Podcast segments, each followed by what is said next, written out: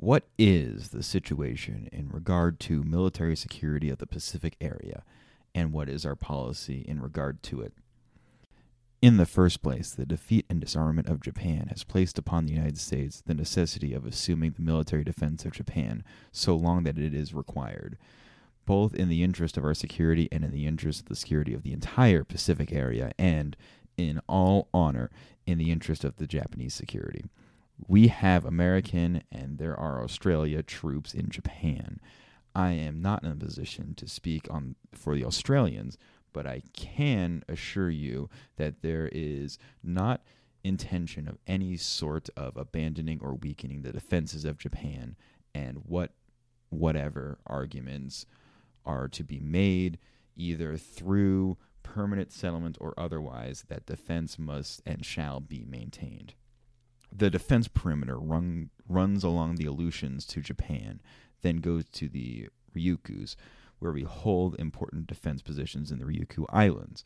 And those will continue to hold. In the interest of the population of the Ryukyu Islands, we will, at an appropriate time, offer to hold these islands under a trusteeship of the United Nations, but they are essential parts of the defense perimeter of the Pacific, and that they must and will be held. The defense perimeter runs from the Ryukyus to the Philippine Islands. Our relations, our defensive relations with the Philippines, are contained in agreements between us. Those agreements are being loyally carried out and will be loyally carried out. Both peoples have learned by bitter experience that the vital connections between our mutual defense requirements, we are in no doubt about that. And it is hardly necessary for me to say an attack on the Philippines could not and would not be tolerated by the United States. But I hasten to add that no one perceives imminence of that attack, so far as military security of other areas of the Pacific is concerned. It must be clear that no person can guarantee these areas against military attack, but it must also be clear that such guarantee is hardly sensible or necessary within the realm of practical relationship. Such an attack occur, one hesitates to say where such an armed attack could come from. The initial reliance must be on the people attacked to resist it, and then upon the commitments of the entire civilized world under the Charter of the United Nations, which so far has not proved a weak reed to lean on by any people who are determined to protect their independence against outside aggression. But it is a mistake, I think, in considering the Pacific and Far Eastern problems to become obsessed with military considerations. Important as they are, there are other problems that press, and these other problems are not capable of solution through military means. These other problems arise out of susceptibility of many areas and many countries in the Pacific area, a subversion and penetration that cannot be stopped by military means. The susceptibility and penetration arises because in many areas there are new governments which have little experience in governmental administration and have not become firmly established or perhaps firmly accepted in their countries. They grow, in part, from very serious economic problems. In part, these susceptibility and penetration comes from great social upheaval and about which I have been speaking. So, after this survey, what we conclude, I believe, is that there is a new day which has dawned in Asia. It is a day in which the Asian peoples are on their own and know it and intend to continue on their own. It is a day in which the old relationships between East and West are gone, a relationships in which their worst exploitations and which their best were paternalism. The relationship is over, and the relationship of East and West must now be in the Far East one in mutual respect and mutual helpfulness. We are their friends, others are their friends. We and those others are willing to help, and we can help only where we are wanted and only where the conditions of help are really sensible and possible. So, in what we can see is that this new day in Asia, this new day which is dawning, may go on to a glorious noon, or it may darken and it may drizzle out. But that decision lies within the countries of Asia and within the power of Asian people, and is not a decision in which a friend or even an enemy from the outside can decide for them. That was Secretary of State Dean Acheson's speech to the National Press Club on January 12, 1950. Hello and welcome back to the KleioCast. I'm RC. And I'm Matt. And we're going to continue with part two of the Korean War. We're going to do it a bit different this time. We're just going to kind of go until a natural stopping point. So this might be a bit longer than you're used to, but it'll be a lot better, we hope. So with that, we're going to get right into it. So that speech really kind of outlines the idea of uh, post World War II United States and some policies that n- the new liberal idea that stands. Dean Acheson is pointing at the self determination of Asian countries, but also outlining that there is still U.S. interest and the United States is there to protect, kind of like a big brother setup, but it's allowing these countries to have more independence and have more self determination of these nations, uh, especially in Asia. The issue that needs to be really looked at is the United States was really demobilizing post World War II. They cut down their military drastically. And Truman's main policy is we don't really need this right now.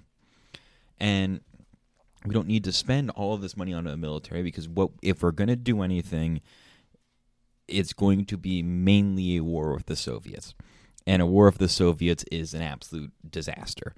Uh, but any amount of need for any actual military forces to do any small wars is not really necessary. So the united states is gutting their military.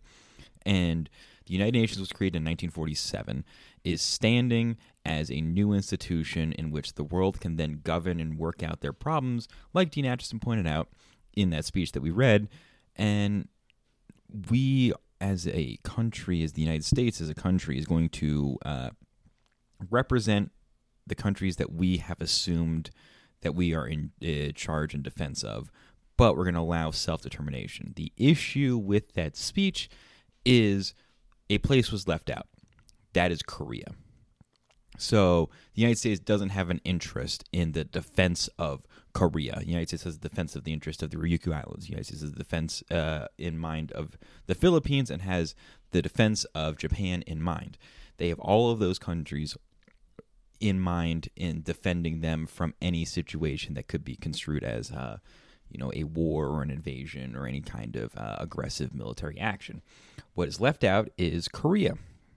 So if you are a lifelong revolutionary who also fought against the Japanese and have a lot of military experience, like a person named Kim Il sung, you see an opportunity.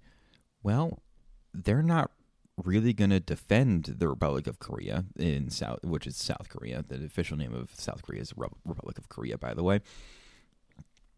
They not gonna, they're not going to defend it. They're going to basically let it be. And uh, Dean Acheson said that we're here for the determination of our new nations. We hold this determination in our hands. So why don't I, as an independent part of Asia, basically take full control of my country? And you can see the logic here.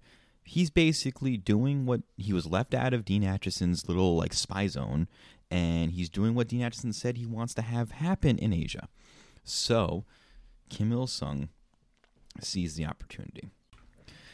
So, so far, Kim's opportunities in the background have been snuffed. Uh, not even a year earlier, because this is only January of 1950, he was told niet by Joseph Stalin in invading and taking over the entire peninsula of Korea. Basically, the Soviets wanted Kim Il sung to maintain a guerrilla war, just like he did against the Japanese, but against the new government in South Korea, because he is, in their eyes and Kim Il sung's eyes, the legitimate government of the Korean Peninsula. So he maintains the guerrilla war, but is completely unhappy with Joseph Stalin and giving the flat no, uh, and continues to do these plans. But also in 1949, a large Asian communist power comes into the fray, with Mao Zedong and the Chinese Communist Party winning the civil war over Chiang Kai shek. They are now China. And even though the UN wouldn't recognize that, but we're going to hold on to that thought, put a pin in that. Uh, so, Kim Il sung goes to Mao to see if he could get military support. Mao is a bit shaky in late 1949 to early 1950 on if South Korea could win. And the issue that Kim Il sung had with both Stalin and Mao is he couldn't give a definitive actual yes. We can wholly and soundly beat them. We can wholly and soundly beat the koreans. But kim il-sung was aggressively into the belief that the united states would not get involved. Uh, and the soviets were fearing united states involvement in the war but kim il-sung was adamant that the united states would not get involved in the war. And also that he could, if people backed him, could win the war. But that's the issue is they have to back him and they have to make sure the United States stays out of it. But so none of the two premier communist powers going on really wanted to back uh, the Koreans in this invasion.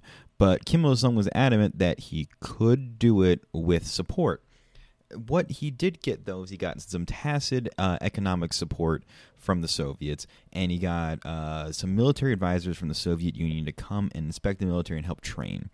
Uh, he also got a bunch of equipment from both the Soviets and the Chinese, but neither one of them really wanted to be involved in a war with the United States, obviously, and they knew that the Republic of Korea, which was in the south, had implicit American support that f- fell by the wayside, really, when Dean Acheson says something like that about the defensive perimeter and leaves Korea basically out to dry.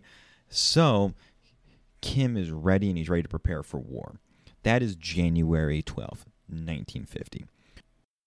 This is where I also point out that the United States really hadn't given Syngman Rhee or the Republic of Korea any major military support. So they know through intelligence, uh, both uh, Republic of Korea and American intelligence was looking at the Soviets and maybe saw an intention of Stalin getting involved. So, uh, and they thought the order for Stalin to get involved came through around early January, but before Dean Acheson's speech.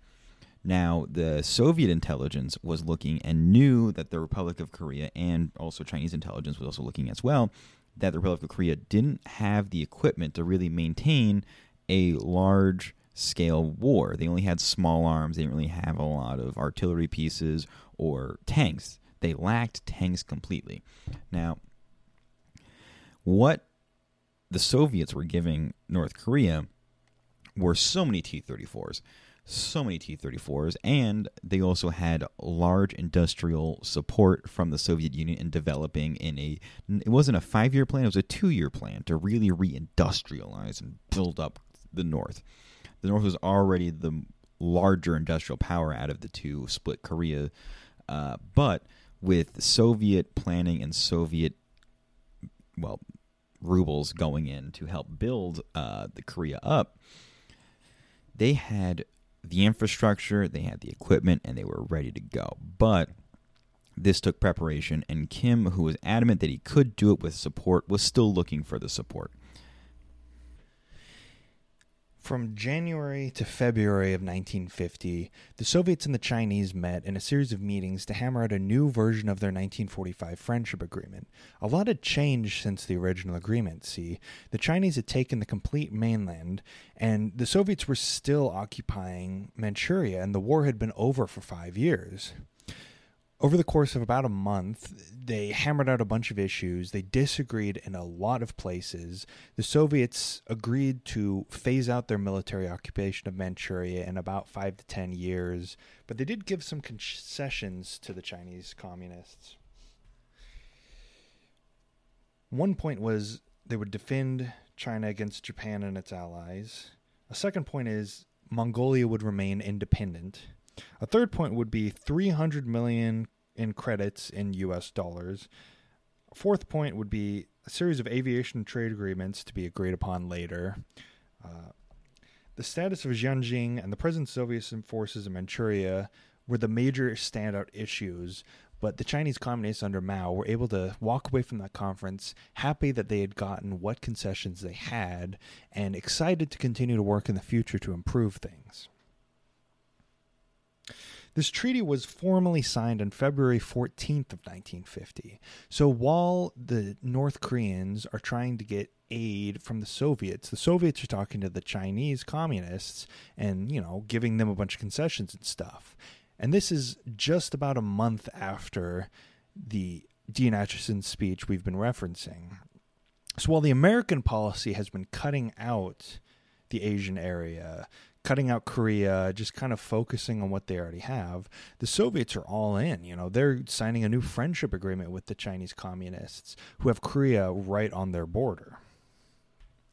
Now, this January 12th Dean Acheson speech that we're kind of using in a lot of places because you could argue it's an important speech, did not really make the South Korean, the Republic of Korean government very happy. You see, the Americans still just viewed the Republic of Korea as effectively an experiment in nation building because they had been occupied for so long, and unlike the Japanese and the Philippines that the Americans had in their possession, the Republic of Korea was almost having to build a government from the ground up without any former, you know, modern Western framework to work around.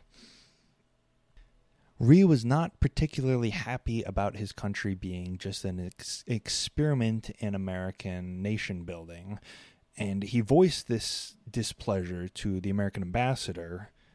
And his ambassador, uh, John Chang talked with Assistant Secretary Rusk of the Americans and about increasing aid to the Republic of Korea, you see, because Rhee was saying that, hey, look, in concession for you cutting us out of your supposed defense perimeter in Asia, at the very least, could you give us more weapons, you know, tanks, an air force, a navy to help defend ourselves uh, in case there's ever an invasion if you're not going to? To which the American Joint Chiefs of Staff and the department heads of the Navy and Air Force said, absolutely not. You get defensive arms only. We don't want the potential for you to invade the North. The South has to be a defensive army only. In fact, what aid they did get remained entirely conditional, apparently, according to the American ambassador. He said that in order for this aid to continue coming in, you have to guarantee us that you will get your defense spending in hand, the Republic of Korea. You'll curb your inflation rates in your country You'll do a land reform. You know, you have to get all the uh, Japanese held land that had been retaken by the Korean government. You have to figure out what you're going to do with that because obviously the Japanese had been kicked out, the occupiers had been kicked out. They have to get a rice distribution plan in order to in order to figure out how to actually get the logistics of that going. And the most important thing, the 1950 election that's happening in May has to go off completely without a hitch. The United Nations Commission on Korea was going to monitor the election and make sure that it was honest and fair. And that was absolutely integral to American aid there. They were saying, hey, look, if this election goes awry, we're not going to be funding a military dictatorship. We're going to be funding a democracy. So make sure you stay that way. Because, in fairness, Rhee was the first leader of a nation that didn't really have any democratic uh, history to it. So it was a bit more, you know, nations sometimes can get grabbed by guys who are singularly in power, and it was a bit enticing for Rhee because he was basically the founding father of this new Democratic Republic of Korea.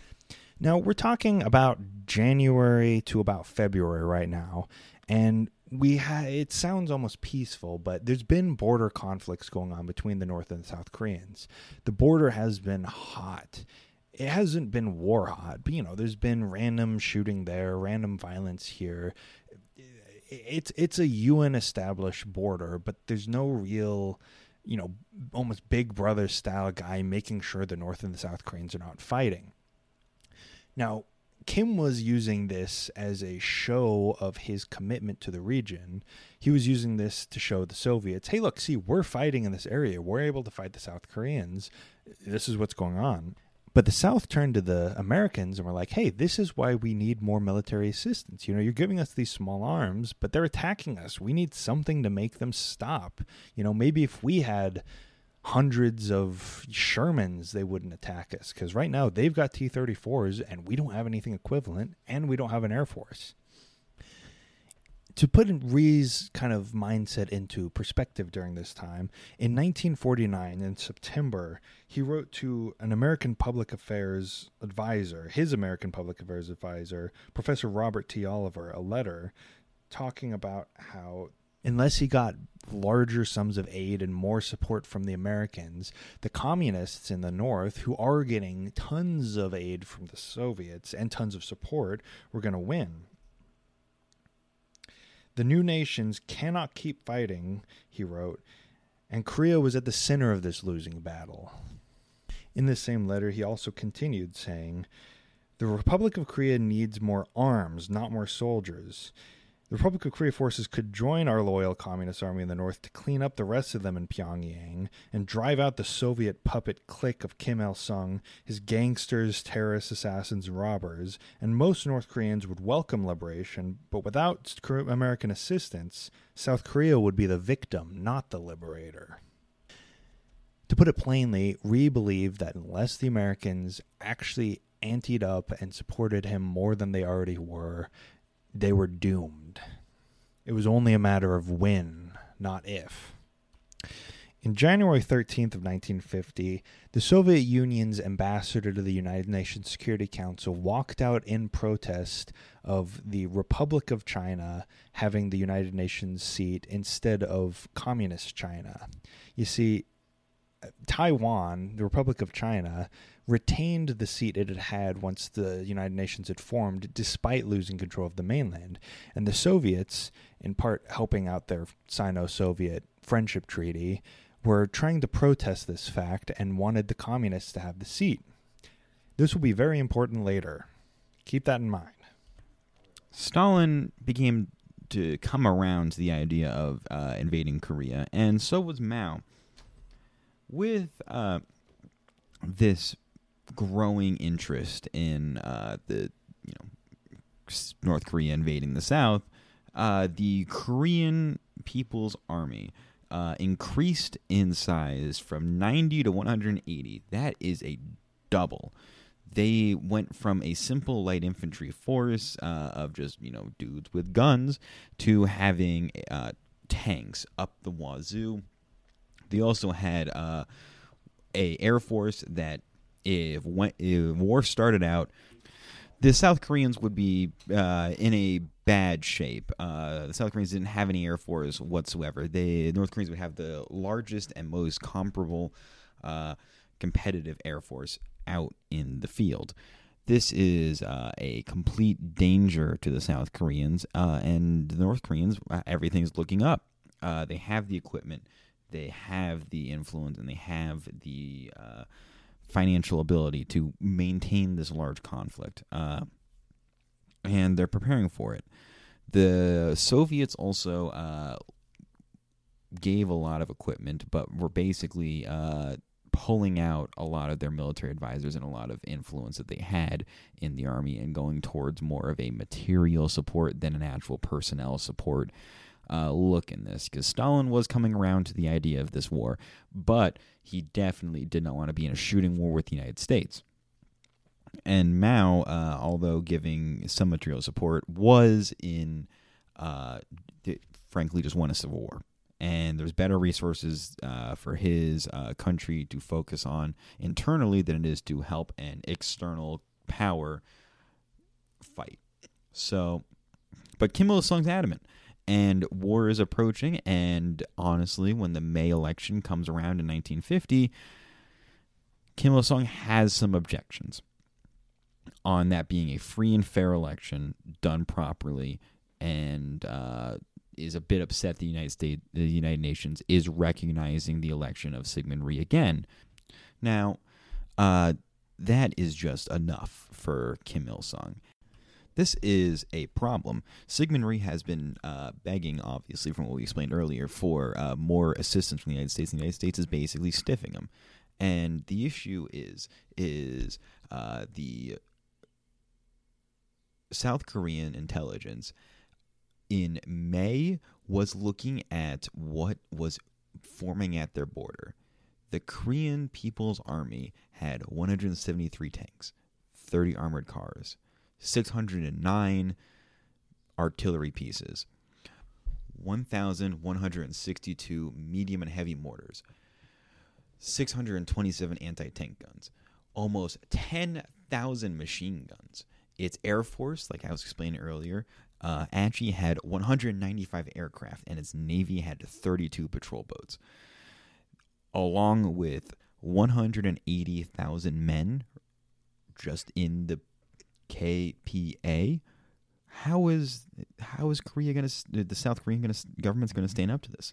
And that was was the argument that Rhee was making to the general that was in charge in Korea. His name was Brigadier General William L. Roberts. But William L. Roberts pieced out. He was going back to California and was getting ready to retire. Now, uh, that is an issue when Rhee has nothing else to really talk to, and uh, he's getting kind of, you know, uh, the cold shoulder from the United States government. And it is claimed by a uh, uh, the former Army Chief of Staff, uh, J. Lawton Collins, that Roberts called the Korean Army in South Korea the best Gogdong shooting army outside the United States, and that this army could stop the North Koreans. Th- that's not true. Uh, he didn't even bother to check, and uh, no one really. the United States was aware that this would go badly, but they didn't think it would go as badly as it does. But we're now sniffing into June, and a thing is about to happen that is drastic and will change our understanding and would change the Korean Peninsula up until today. June is the start of the monsoon season in Korea. It's also around the harvest time. So on June 24th, the Republic of Korean Army gives 15 day leave to all soldiers from farming communities to go help with the harvest because, you know, they're trying to get the rice harvest under control. The Border Patrol force on the 38th parallel is about 38,000 men on paper. About two thirds of those men go home to go help with the harvest. Also, around this time, June 24th, June 25th, a new officers' corps is opened in Seoul. So, a lot of the officers go to celebrate the opening, you know, partying, kind of hanging out, fraternizing. On the north side of the border, the North Koreans have amassed at least 90,000 men in go position with about 150 T 34 tanks. That same Brigadier General William L. Roberts that we mentioned earlier believed that tank warfare was impossible in the country along the 30th parallel due to the mountainous terrain and also the abundance of wet rice paddies. But he had gone home to retire uh, June 25th, so he wasn't really here anymore. The North Koreans did not draw the same conclusion about the terrain. Jin Hak Kim, who was a lieutenant in the Republic of Korean 1st Division, who was stationed in the western city of Kaesong, said, quote, The war began with a sudden eruption of artillery fire, a barrage laid onto our lines all along our sector of the frontier. One minute there was rain and silence, the next, a hellish din and explosions all around us. I was sleeping in a dugout built into the side of a hill and with sandbags on top. The impact of the first rounds knocked me off my cot, and sand and dirt poured into the dugout. I managed to pull on my clothes and run outside. One of my sergeants was near the door, groaning and holding his shoulder. I reached down to move him out of the way. His arm fell off. It had been severed near the shoulder. He groaned again and was dead. The only American advisor on the 38th parallel on June 27th was Captain Joseph R. Darrigo, who was attached to the Republic of Korea 12th Regiment, who were just north of Kaesong. He awoke around 5 o'clock to the sound of artillery fire, and then soon small arms fire was hitting near him. He jumped into his Jeep and drove into Kaesong proper to figure out what was happening. In the center of Kaesong, he had to stop because there was a line of North Korean troops who began firing on him. You see, they had rebuilt train lines during the night and were simply driving trains into the city on the train lines that had been destroyed during the disarmament after the Second World War. These train lines were now moving North Korean troops into South Korea. Joseph R. Soon left at a very rapid pace. See, there had been enough small fights and whatnot happening in the past few months to past couple years, as we mentioned previously, that a lot of people along the border where there wasn't actually any fighting happening on June 27th didn't believe it. See, the boy had cried wolf one too many times, and they figured, well, you know, every tiny little border conflict isn't the North's jumping the border, so this probably isn't it either.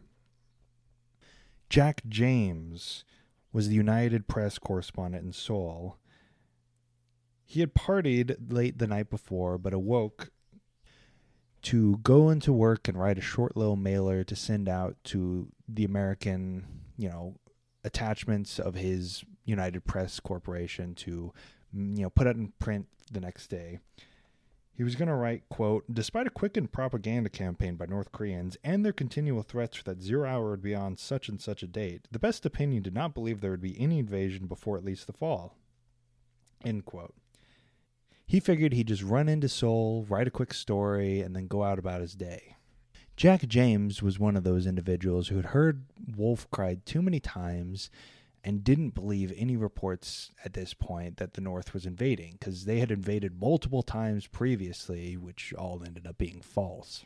As he made his way into the United Press office, he met up with an intelligence officer who was working in there too. This is what he had to say. Jack James saying, quote, He thought I was in on the story. What do you hear from the border? He asked me. Well, not very much yet. What do you hear? I said. Well, hell, they're supposed to have crossed everywhere except in the 8th Division area, he told me. Well, that's more than I've heard, I said, and I went into the press room to start phoning. End quote. James had discovered the war was on by this intelligence officer, and he did his best to start uncovering the story and what exactly was happening. He spent apparently 90 minutes telephoning sources all around Korea. He roused a bunch of embassy officers. He was just trying to figure out what the hell was going on because there were no concrete reports at this point. Everything was just fraggled, you know. There there were almost no South Korean forces in position at this point, and all reports were just scattered and not very in line.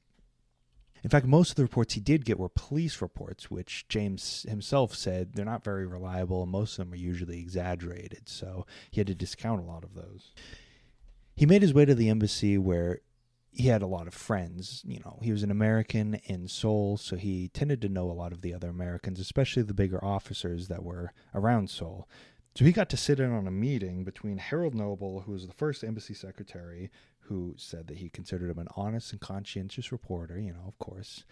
Uh, so James was able to get the first report about the war from the embassy staff, the American embassy, and he wrote it up and filed it under an urgent cable, which meant that they would have to pay more. That's how important this was. And it said, Fragmentary reports X38th parallel indicated North Koreans launched Sunday morning attacks generally along entire border. Para reports at 0930 local time indicated Kaesong, 40 miles northwest Seoul, and headquarters of Korean Army's 1st Division fell 9 a.m. Stop. Enemy forces reported 3 to 4 kilometers south of border on Ongjin Peninsula. Stop. Tanks supposed brought into use Krunshin 50 miles northeast Seoul. Stop. Landing XC also reported from 20 small boats belong Kaeyoung on eastern coast where reportedly off-cut highway Indem note should stress this still fragmentary and picture vague Stit James. It was received almost instantaneously at the United Press Office in San Francisco. It was urgent and, you know, they want to get their news out quickly. This was the first report the United States government had of the war. The press was able to move faster than military bureaucracy, and it didn't help that Truman had left this same day before to go back to Kansas City for vacation. So around 3 o'clock in the afternoon, he was on a plane heading to Kansas City to, for a vacation in Independence. Now, the Joint Chiefs of Staff and everyone was still frantically trying to figure out exactly what to tell Truman. Is this actually an invasion? Is this important enough to bring him back from vacation? I mean, you know, the man's the president. He doesn't get that much free time. Do we bother him? This all is somewhat confusing as well because Korea and America are in different time zones. So the we'll just kind of have to keep that in mind when I give these times. But the Pentagon received news of the invasion around 11:30 p.m. America time. And that's when they started work trying to verify the validity of the reports. As I said, it was just one journalist who had managed to send the message out that quickly. So the Joint Chiefs just kind of had to figure out okay, is this guy legit? Is this just sensationalism? Like, are we going to dictate foreign policy on this one journalistic output? Well, eventually, on that evening of Saturday, President Truman got the phone call from Dean Acheson. He said, quote, Mr. President, I have very serious news. The North Koreans have invaded South Korea. Now, Truman wanted to go back to Washington, and this is an obvious uh, reaction, but Dean Acheson told him, just wait. We don't know what's going on. The North Koreans had attacked before, but just in smaller scales. We don't know the size of this. You know, don't cancel your vacations.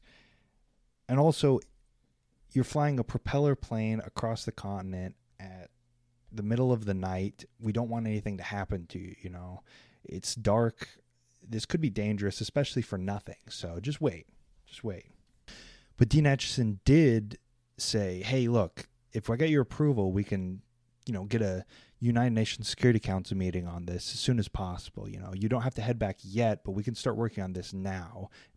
And then if it's nothing, it's nothing. But if it's something, we already have the work done. And Truman approved this. So John Hickerson, who was the Assistant Secretary of State for International Organization Affairs, began making calls to all the other members of the United Nations Security Council to their ambassadors in New York to get them to come for a meeting. You know, there's something happening in Korea, and we probably need to talk about it. Now, of course, as we mentioned earlier, the Soviets supported this invasion, at least somewhat. They weren't doing it militarily, but now there's a United Nations Security Council being met. And who had walked out in January? Well, the Soviets. So who didn't get a phone call from John D. Hickerson? Well, the Soviets. They were protesting it, so they wouldn't be invited. You know, they don't want to be there anyways. So by Sunday morning, so it's been about 24 hours, they managed to around 2:30 a.m. Hickerson managed to get a formal outline of what the United Nations security meeting was going to be about. And it said the American ambassador to the Republic of Korea has informed the Department of State that the North Korean forces invaded the territory of the Republic of Korea at several points in the early morning hours of June 25th, Korean time. Pyongyang radio, under the control of the North Korean regime, it is reported, has broadcast a declaration of war against the Republic of Korea effective 9 p.m. Eastern Standard Time, June 24th. An attack of the forces of the North Korean regime under the current circumstances referred to above constitutes a breach of the peace and an act of aggression. Upon the request of my government, the United States, I ask that you call an immediate meeting of the United Nations Security Council. So, this United Nations Security Council meeting basically makes any involvement on the South Korean side the United Nations being involved. So when the American troops go in, they aren't actually American troops, even though they are they're Americans and whatnot. The these are unite this United Nations intervention to basically push the Koreans back, the South or North Koreans back, and hold South Korea and hold the border at the 38th parallel. That's the main strategic operation here, and it's going to. There's going to be other countries that come along, but the main forces involved is uh, the ROK forces, ROK forces, and American forces who do this fighting. But the issue is, by the time that American forces could get there, there might not be a South Korea to defend. The North Koreans are blazing down and ROK forces are uh, routing like crazy. They keep on having to fall back after fall back after fall back, and if not uh, die or die fighting, uh, surrender to the North Koreans, and it's it's bad. Uh, it is an absolute hemorrhage, and by uh, day three, which in order to get an army to mobilize, especially from the troops uh, that were going to be coming from the United Nations, which were mainly going to be American troops from Japan, uh, they need days to get moving and get everything uh, going because it takes a lot to move hundreds of thousands of men. So, by uh, three days, uh, basically, the South Koreans have lost the majority of their part of the country, and the North Koreans are making absolutely amazing progress. And this is where I need to point out that uh, the American troops that are going to come to respond to this are going to be coming from Japan. The issue is, is that these guys have basically been a occupying army who have been able to have like a nice Japanese vacation. Even though they're in the army or the Marine Corps or the Navy, they don't really do a lot of actual intense training or prepare to go to war. They are a occupying force there to keep the peace and keep uh, something from happening because Japan is being reshaped and is in the middle of being re- reshaped because this is uh, not even uh, well, this is five years post World War II. There are people, everyone in Japan who is a conscious, is fully really aware of what Japan used to be and the war in general. So Japan is a very, very, very fresh country, and these troops were being used as a you know, a force to basically maintain peace and uh, reshape Japan, not a force to go fight in a freezing peninsula in mountainous terrain. So the training and all around capability of these troops are so so here at the beginning, but also it doesn't really matter because they aren't there yet. And it really looks like it's going to be an absolute wipe by the North Koreans. But there is a little defensive perimeter being formed up around the port of Busan, and everything is going to have a slight turn. But we're going to talk about that next time on the KleioCast for part three of the history of the Korean War. Thank you so much for listening. I've been Matt. And I'm RC. And we'll see you next week go ahead and subscribe uh, to our uh, ACAST. You can go ahead and follow us there. We have a little bit set up as a website. You can follow us on Twitter at Kleio History. You can also email us. You can find the email in ACAST. And I hope you've enjoyed. Thank you. Bye.